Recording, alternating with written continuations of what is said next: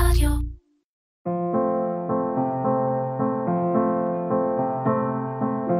ברוכים הבאים ליורופ רידר, פותחים ספר לעתיד טוב יותר. בפרק הזה ניקח אתכם למסע ספרותי ברומניה.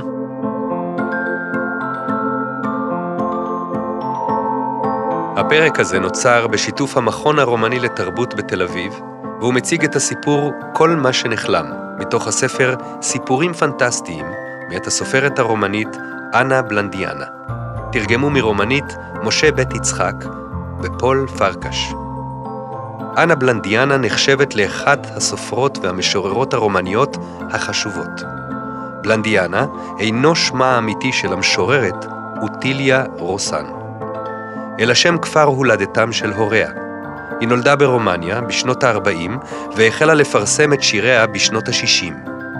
בשנות ה-80 היא הוכרזה כמתנגדת למשטר הקומוניסטי, בעקבות פרסום שירים ביקורתיים נגדו, כתוצאה מכך שיריה נאסרו לפרסום, והיא הוחרמה, ובמשך תקופות ממושכות הייתה נתונה להגבלות תנועה ולמעקב. לאחר ההפיכה ברומניה, הייתה בלנדיאנה לאחת הדוברות המרכזיות של תנועת השחרור, פעילה פוליטית וחברתית.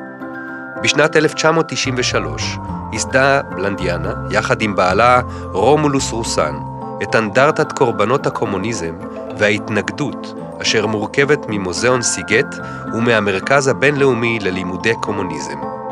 המקום נועד כמחווה לכל האסירים הפוליטיים שמתו במעצר ברומניה הקומוניסטית.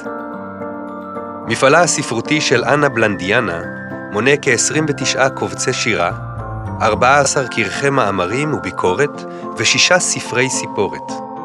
היא נדפסה ברומניה בהוצאות הספרים החשובות.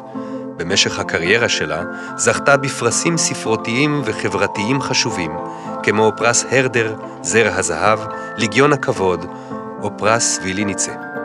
כן תורגמה ללשונות רבות, ובהן הונגרית, פולנית, בולגרית, עברית, רוסית, אנגלית, אסטונית, ליטאית, שוודית, נורבגית, צרפתית, סרבית, הולנדית, סלובנית, אלבנית, מקדונית, ליטאית, איטלקית, פורטוגזית, גרמנית, קוריאנית, פולנית, וייטנאמית וסינית.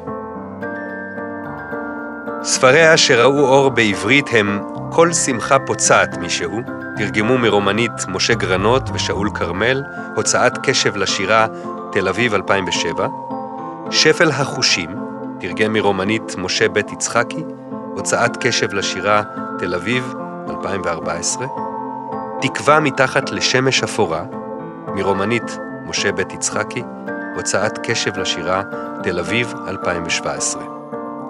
המכון הרומני לתרבות בתל אביב מציגה לקהל הרחב את הסיפור "כל מה שנחלם", מאת אנה בלנדיאנה, אשר תורגם על ידי משה בית יצחקי ופול פרקש, מתוך הספר סיפורים פנטסטיים.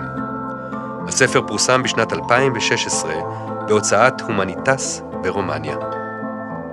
הפודקאסט הוא פרויקט משותף של מכוני התרבות האירופאים בישראל, והוא התאפשר על ידי תמיכה של אויניק גלובל ונשיאות סלובניה במועצת האיחוד האירופי. ועתה נאזין לכל מה שנחלם.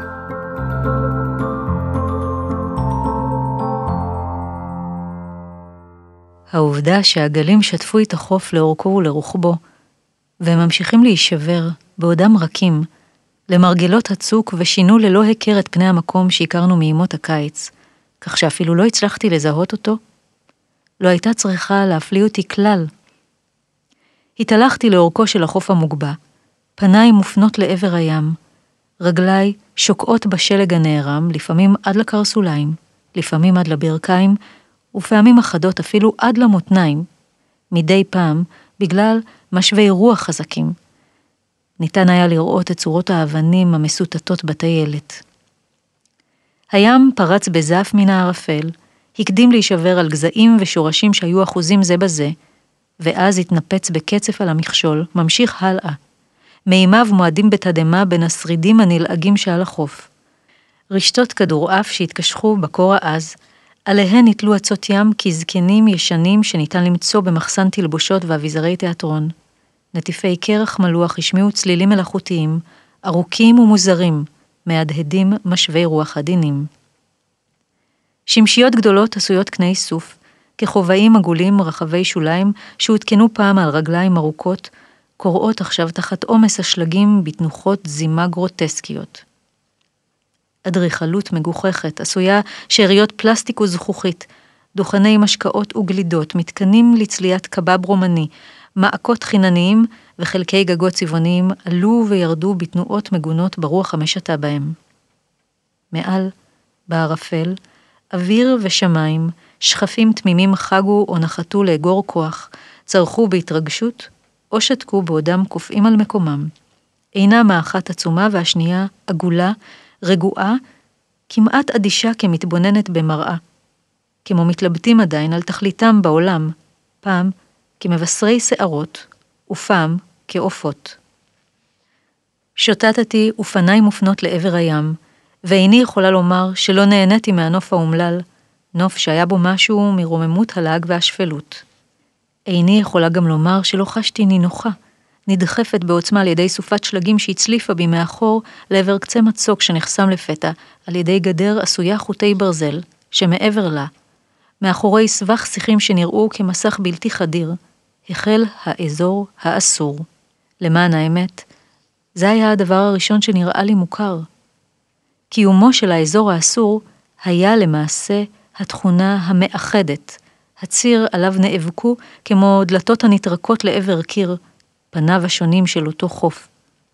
נוף חורפי, מפואר ולא מוכר, חוף צבעוני, מלטף, מומס בחום המעיק. חזרתי כמובן, בדיוק כפי שנהגתי גם בקיץ, כשנתיבו של הירח על פני הים נקטע כל פעם מחדש באכזריות על ידי הגדר שנפרסה ללא כל היגיון על פני החול עד גבול הנראה, מעבר למצופים שנראו על פני המים. אני חושבת שרק אז, באותה שנייה, בה פניתי לאחור והתחלתי לשוב על עקבותיי, בעוד הסופה מצליפה בפניי, שאלתי את עצמי, מה אני בעצם מחפשת שם? מובן מאליו שעקבותיי לא נראו עוד, הן נעלמו לגמרי, נמחקו ללא כל היסוס על ידי השלג והרוח, וההיעלמות הזו, שיש לה הסבר ואין בה דבר מסתורי, הופיעה לפתע כהתרסה, כמו איזו שלילה מהותית של נוכחותי. כתמיכה לוגית לשאלה שהפכה חסרת מנוח, שלא היה בה שמץ של רטוריקה. מה חיפשתי? ובמיוחד, איך הגעתי לשם? הזיכרון הזה לא נמשך מעבר למה שסיפרתי עד כאן. הים השוטף את החוף, סופת השלגים, השוטטות לאורך המצוק, האזור האסור. ועכשיו, העקבות האלה בסיפור הכל כך שולי שנחשפו בי מעורפל, בטרם ייעלמו כליל מתודעתי. ואולי קודם היה עוד משהו, משהו אחר, זיכרונות אחרים, חסרי כל חשיבות אולי, כמו הזיכרון הזה, שעקבותיו נמחקו בשיטתיות, נעלמו כליל, לא רק מתוך השלגים, אלא מתוך ישותי.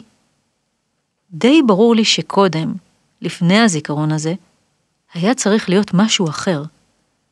תכלית, משמעות, אירוע שהוביל אותי לכאן, שגרם לי לבוא, אך איני זוכרת דבר. הכל החל נרקם במוחי עם מראה צבעו החום של הים המכוסה ערפל, שבקצותיו נוספו ציציות מלוכלכות מן הקצף הקפוא שעל החוף.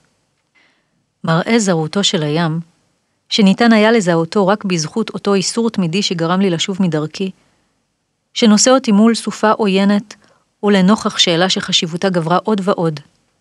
כיצד הובאתי לכאן? הרוח הצליפה בפניי בחוזקה, עד שנשימתי כמעט ונעתקה. פתיתי שלג נורו לעברי במהירות, ננעצו בפניי כחודי קוצים קטנים, ועיניי, שהיו פקוחות מאימת המידע לתהום, צרבו ודמעו ללא הפסק בדמעות קרות, רק פניי שקדחו מחום מנעו מהן לקפוא. פעמיים או שלוש מעדתי ונפלתי על ברכיי. דומני שלא היה בי כוח להתרומם על רגליי, לולא הייתי נזכרת. לא זיכרון מהעת האחרונה, אלא זיכרון ישן יותר, מעונת הקיץ. עונה שבה אין מרחק רב עד קו השבר שפילח את האדמה, שמעבר לה, על קו החוף, התרוממו בתי המלון הגדולים. ושם בשבר הזה, שדשא מקשט ומייפה אותו בקיץ, יכולתי לנטוש את הים ואת הסופה המשוגעת, שנראתה כמתעקשת להפריד אותו מן האדמה. הצלחתי להגיע כמעט בזחילה, בגלל שמעדתי ונפלתי. הרוח לא אפשרה לי לקום. התקדמתי בתוך השלגים הנערמים כאילו היו מים שמיכים שמנעו ממני להחליק, ובו בזמן לא לטבוע. הכל נראה היה כסיוט. שחייה עלובה ומייאשת, מערבולות פתיתי שלג בצניחתם, לתוכה נסחפו גם השכפים שהתקרבו אליי עד למרחק של כמה עשרות מטרים, משדרים מעליי נינוחות מאיימת, ובמיוחד משמיעים איזו שריקה שלא הייתה רק שריקתו של הים, אלא גם שריקתה של הסופה, יללת המים ויללת החוף הנאבקים בחייתיות במין תחרות עליזה. הייתי מופתעת ובו בזמן מבועטת. הכל נראה כסיוט שהחל להתבהר, לא בחלום, אלא רק בדיוק ברגע שהאדמה קרסה, התמוטטה מתחת לרגליי. התגלגלתי במדרון התלול המכוסה בפרוות שלג, נחושה להתרחק מהר ככל האפשר מהזרמים הטרופים שעל החוף ומרעש הגלים המתנפצים במזח. להפתעתי, לפני שהתגלגלותי נבלמה, עטף אותי מין שקט מוזר, כאילו עברתי מבלי משים לצידו השני של המחסום. שם, גם לסופה וגם לים לא הייתה גישה. השלג ירד לפתע ברכות, בפתיתים גדולים ובדומייה בה נשמע הד קולו של הים, כמוזיקה בלתי רגילה ממרחקים מוזרים. השקט נכח עדיין, אך השלווה הזו, הפתאומית, הייתה דומה בחריגותה למהומה המחריבה שהתרחשה קודם, והרחיקה אותי מהוויה רופפת וזדונית שלא הייתי קשורה אליה כלל, וברור שלא יכולתי לתת בה אמון. התרוממתי מהר ככל האפשר, ממהרת להתרחק מהים כדי לברר איכשהו את מהות ההרפתקה המשונה וחסרת ההיגיון הזו.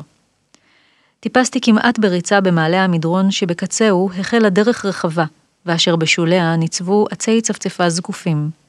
דרך שנסללה בין בתי הקיץ המפוארים.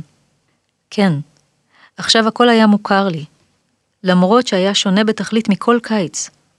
הכל היה מכוסה בכיפות שלג, לבן ואטום, שממה, בריכות שהיו מלאות עד מחציתן בשלג, חשפו ברוך את מחציתן האחרת, הריקה. קירות חרס כחולים. בשעוני השמש התעבו הספרות בפתיתי שלג, ממתינות למחוגי הצל שאיחרו להגיע. התריסים היו מוגפים והדלתות נעולות. המרפסות והמדרגות כוסו בערימות שלג בתולי. עצי האשוח, שנועדו להגן מפני השמש, היו עמוסים בשלג, והענפים רכנו בחגיגיות לבנה לעבר האדמה. בתי הקיץ נראו, באופן די מוזר, מלאי חיים, אפילו יותר מאשר בקיץ. כלומר, כך ראיתי אותם. עפעפי תריסים סגורים, שמיכות שלג רכות הסובבות ומקיפות את הבתים, מין יצורים שנרדמו קפואים, ואולי אפילו מתו מכבר. אבל בעצם, היצורים האלה שבעונת הקיץ מוקפים בירק, דלתותיהם פתוחות לרווחה, ומבעד לחלונותיהם הזוהרים נראו רהיטים מהודרים, לא היו אלא בניינים. ככל שהתקדמתי, הלך והתחבר לי שאני לבד שם, במרחב שומם לחלוטין שתרדמה נפלה עליו. מקום שתושביו היגרו ממנו לעונות אחרות. מימיי לא חשתי כל כך בודדה, אבודה כל כך. הפניתי מבטי לאחור, והבחנתי בעקבותיי שהיו טבועים בשלג הבתולי, שהרוח כבר לא נשבה מעליו, אפילו לא משב קטן. אבל כל זה לא הועיל לי. הסימנים על השלג היו מסובכים ומורכבים, מוצפנים ונעולים בפניי, הם נראו כאיזו הודעה חשובה שנכתבת בשפה לא מוכרת, שאת משמעותה לא יכולתי לפענח. ככל שהמשכתי והתבוננתי בסימנים, השתכנעתי שמדובר במידע שנועד לי. הכל התרחש כבחלום. כל האמונות, הרגשות והעובדות לא נדרשו להוכחות ולסיבות. הם הגיחו ונעלמו ללא כל הסבר ומניע בעוצמות לא מבוטלות. ככל שהתקדמתי, כך המשיכו עקבותיי הנבונים לכתוב מסרים על פני השלג, ואלה הפכו למורכבים וקשים יותר לפענוח. ואם, מה שסביר להניח, אני הייתי המחברת של הטקסט המוזר הזה, הייתי משערת ודאי שאלה היו אזהרות, או שמא התראות המבקשות ממני להיות דרוכה וזהירה, או מטריף וסביר יותר להניח שאלה היו סימנים ואותות שהורו לי כיצד להימלט מהנוף הזה ומן ההרפתקה הזאת. דומני שמעולם, מבריאת העולם, לא נמצא יוצר שניצב מאוים וחסר אונים כל כך נוכח יצירתו שלו.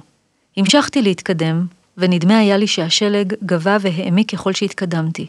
עקבותיי היו עכשיו עמוקים מאוד, וכדי להיחלץ מעקבה אחת כדי לדרוך וליצור עקבה חדשה, הייתי צריכה לנטר באוויר. עכשיו, ביחד עם השלג הנערם ומעמיק, נערמה והעמיקה גם הבדידות. ככל שהתרחקתי מהים, היצור הזה המאיים במלוא הדרו חי, חי לעד, כך התעצמה בדידותי ושקעתי לתוכה. התקדמתי בקפיצות קלות, ובעקבות ברורים היטב לעבר ליבה הלבן של השממה שמעולם לא יכולתי לתאר אפילו לא לעצמי. אך לעומתה, האופוריה שעטפה אותי הייתה מוחשית מאוד, והיוותה הוכחה לקיומה, שלקראתה נטיתי תמיד. נכון, הייתי מאושרת, אך היה זה אושר שלא היה מעוגן במציאות, ובו בזמן אי אפשר היה לערער עליו, מה שלאמיתו של דבר היה די מוזר, כי הייתי אז גם אחוזת אימה. כלומר, חלק קטן מתודעתי נותר מחוץ להתרחשויות ולרגשות, וחלק זה לא חדל לשאול על תכלית ההרפתקה ועל המעברים חסרי הפשר ממצב אחד למשנהו, מאימה לאופוריה, מתוהו ובוהו לדממה מוחלטת, מסיוט לחלום. ובעניין זה, בכל פעם, כאן, במילים אלה, נסתתמו השאלות וההשערות. אין לי ספק, הכל התרחש כמו חלום. וכל אלה, השמחה, האימה, היופי, המידע החיוני, הרכיפה והשיממון נדמו לחלום. הכל נראה היה כלקוח ממחסן אביזרי החלום. הם דמו? נראו? כמה זמן היה נחוץ לי כדי להבין שכל אלה הם החלום עצמו? כמה זמן הייתי צריכה כדי להפנים את הבדיון הזה, כדי להבין בסופו של דבר שאלה הם יצירי שינה מהזיותיו של המוח? מובן מאליו, ברגע שהדבר התבהר לי, וההשערה חלפה במוחי, וההיגיון לא דחה אותה, הכל ניתן היה להסבר. החלום החל עם ההתקדמות על החוף, ונמשך עם הסופה שמכה מאחור, עם המבט המופנה לעבר החוף שהושם ללעג על ידי החורף. לא יכולתי לדעת מה התרחש קודם, מפני שקודם לא קרה דבר, כלומר, עדיין לא קרה. החלום החל רק אז, ואולי גם השינה שחוללה אותו לא התרחשה לפני, כך שלשאול כל הזמן מה קדם למה, זה כמו לשאול מה קדם לבריאת העולם. אפילו לשאלה מה אנחנו מחפשים שם, לא הייתה שום תכלית. ובאשר לשאלה הנוספת, איך הגענו לשם? התשובה הייתה כל כך ברורה, שלא היה כדאי אפילו לשאול. הכל לא היה אלא חלום, בו אני הייתי דמות מרכזית. נדמה לי שהגילוי הפשוט הזה של אופיי ושל הגיונו של העולם, אותו חציתי במלואו, הרגיע אותי בתחילה ויצר בי תחושה חריפה של הערה, שניתן היה לחוש בה רק ברגעים מועטים של ביטחון ושקט נפשי וגופני מלא. רק אז, בשעה שהגוף והנפש אינם עומדים בפני איום, הם מאפשרים לעצמם להרפות ולרפות את כל החושים ואת כל הרגשות לטובת המבט.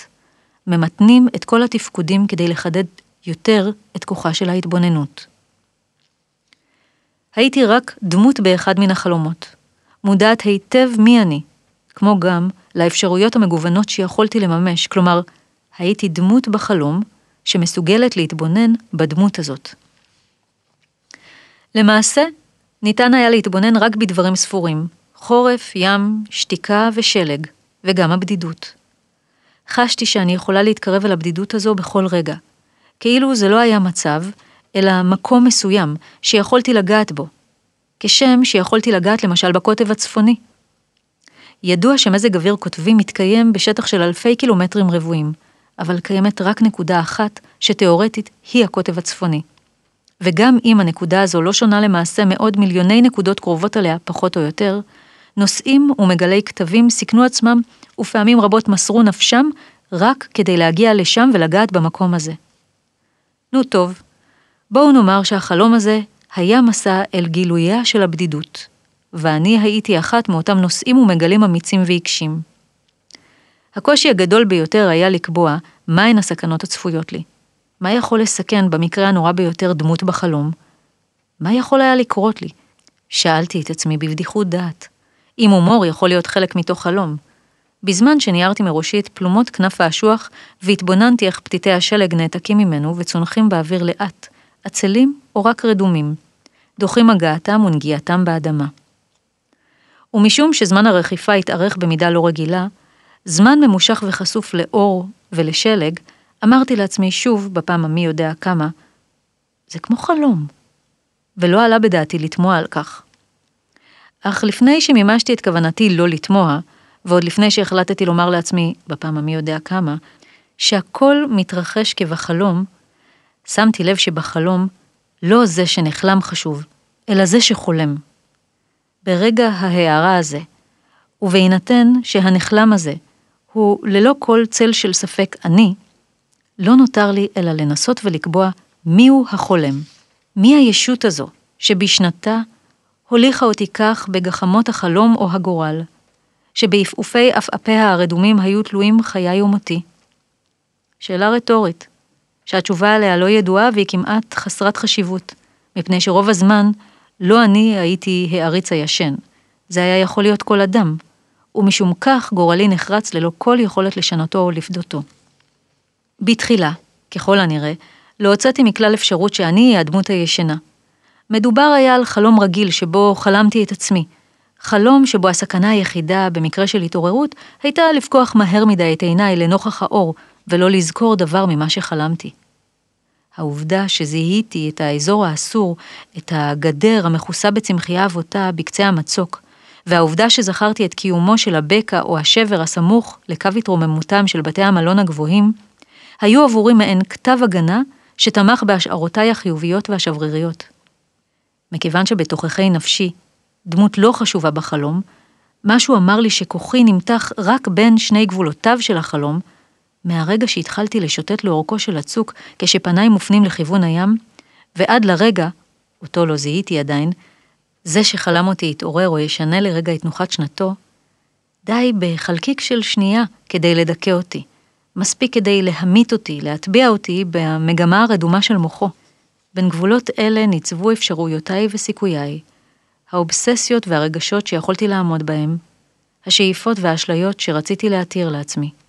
מישהו חלם אותי, וכל נסיבות החלום היו מבוססות ותלויות במצבי רוחו של החולם הכל יכול הזה, ומי יודע, אולי גם החולם עצמו היה תלוי בתורו בחלומה או בסיוטה של שינה אחרת עמוקה יותר. אפילו הפרטים העלובים האלו, שניתן לזהות באמצעותם את האזור האסור, כמו למשל השבר שנבקע מראש המדרון, פרטים הידועים לי מכבר מאז הקיץ, לא היו אלא רק התפאורות ואביזרי הבמה המיועדים ומתוכננים מראש, אלה שהיו צריכים להציע לי לא רק את הנוף שהייתי אמורה לחיות בו, אלא גם את הזיכרונות שהיו צריכים להעניק לי את אשליית הגורל. המשכתי להתקדם בשלג ההולך ומעמיק, התחלתי אפילו לשחות בתוכו. ממהרת פתאום, יודעת עד כמה שברירי וקצר הוא מרחב החלום, בין כל כך הרבה קוארדינטות שמוגדרות מראש על ידי. וכל זה היה מותנה עדיין בכך שאגשים משהו בקיום חולף ושנוי במחלוקת.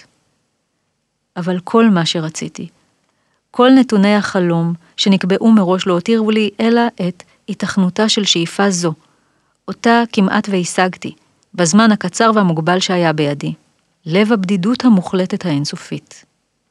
מובן. אולי מרכז זה לא קיים כלל, אך הסיכוי היחיד להשיגו היה לשכנע את עצמי בקיומו או באי קיומו. עכשיו, אחרי שעשיתי זאת, אחרי שראיתי כל שניתן היה לראות, ונמלאתי אשמה מגילויים אלו שאיני יכולה לאפשר להם להסתיים יחד עם השינה שאת חלומה אני חיה. אני שואלת את עצמי אם לא היה נבון יותר כמו אז, לפני האובססיה. ברגע שהבנתי שאיני אלא דמות בחלום אחד וחדלתי להתעסק בהתרת המסר שאותו הטבעתי מבלי להתכוון בשלג שעל הדרך, או כל אפשרות אחרת של שחרור מההרפתקה הזו שחיפשתי לה הסבר או היגיון, להשתרע בשקט על השלג, כשחוש השמיעה מכוון ונתון כולו לים, הלעגני תמיד. לתלות עיניי האבודות בעננים שנשענים על ענפיהם העליונים של העצים, ולהמתין. להשלים עם מצבי, ואפילו להשתעשע מעט מבסיסיותו הנלעגת של המנגנון האוניברסלי, רגע שבו התעוררות פתאומית מהשינה שבראה אותי, יכול להמית אותי באותה קלות. ברור שמאוחר מדי לשאול את עצמי, ואיני בטוחה שהתשובה מעניינת אותי. כל מה שמעניין אותי עכשיו הוא למצוא שיטת תיעוד כדי להנציח, כדי להעביר את כל מה שראיתי כאן אל מעבר לגבולות החלום, לתוך קיום ממשי יותר. ידעתי שאיני יכולה להסתפק במשהו פחות מזה, אך ידעתי שהסיכויים לממש משאלה זו קלושים ואולי לא קיימים כלל.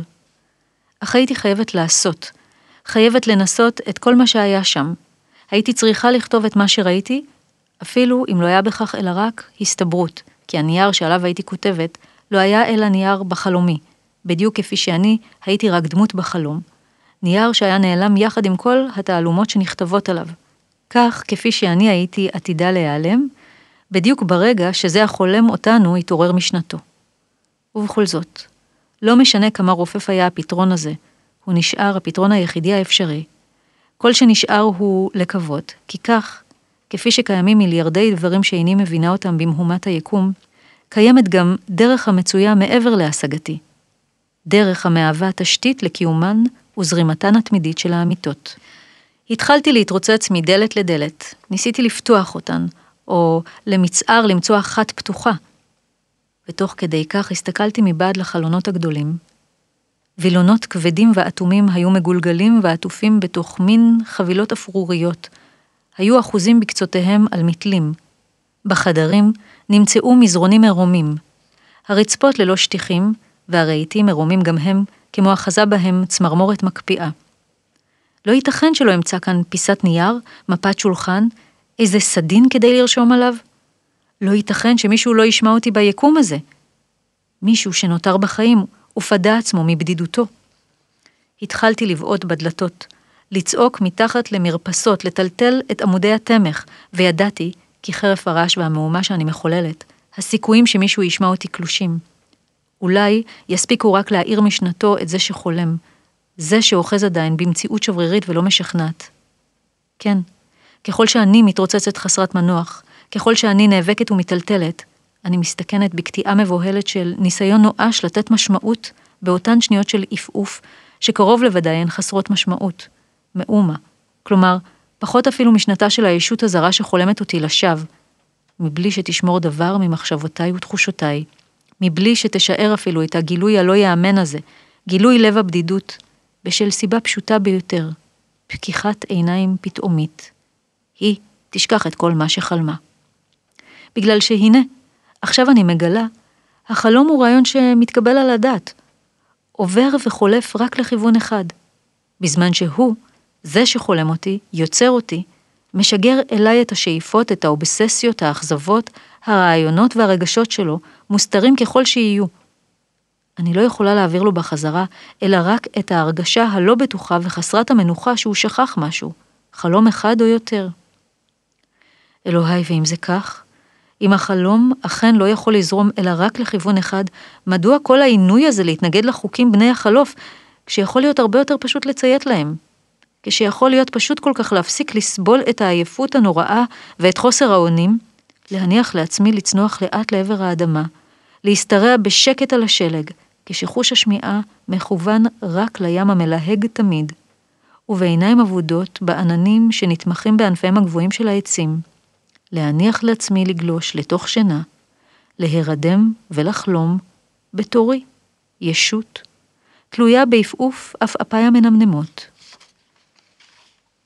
ישות שמוכרחה לספר על גילוי מקום ליבה של הבדידות לישויות נחלמות רבות, המתעקשות לחלום בתורן.